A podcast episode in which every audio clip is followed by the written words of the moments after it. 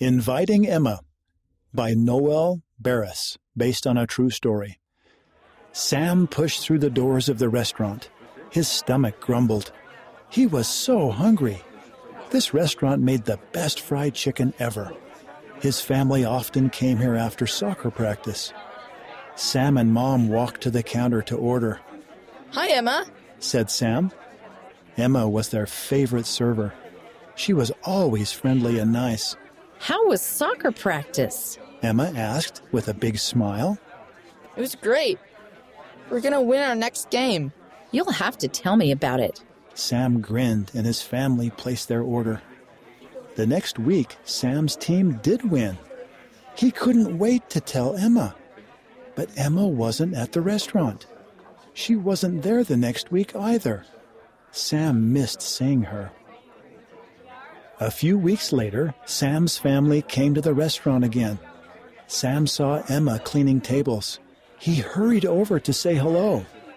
You're back. We missed you. We are so happy to see you again, Mom said. Thank you. Emma kind of smiled, but her eyes looked really sad. Are you okay? No, my husband passed away. That's why I haven't been here. Mom gave Emma a hug. Seeing Emma sad made Sam sad too. When their food was ready, Sam helped carry the tray to their table. He couldn't stop thinking about how sad Emma looked. He sat down, but didn't feel like eating anything. He wanted to help her feel better, but what could he do? Then Sam remembered something. Their bishop had given little cards to all the families at church. The cards showed what times people could watch General Conference on TV or listen on the radio. The bishop said that conference was a wonderful time to feel peace.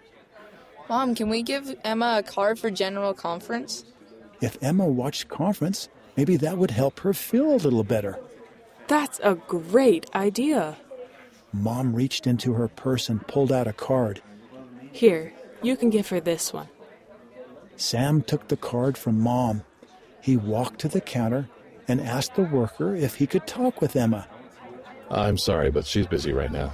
The man said. That's okay. Could you give this to her? It's an invitation to watch a special conference for my church. Sam handed the man the card. You can watch too if you want. The man smiled. Thanks. I'll be sure to get this to her. When Sam walked back to their table, he felt warm inside. How did it go? Emma was busy, so I gave a card to another worker to give to her. Now two people will see the card. Maybe they will both watch conference and feel peace. This story took place in Guam.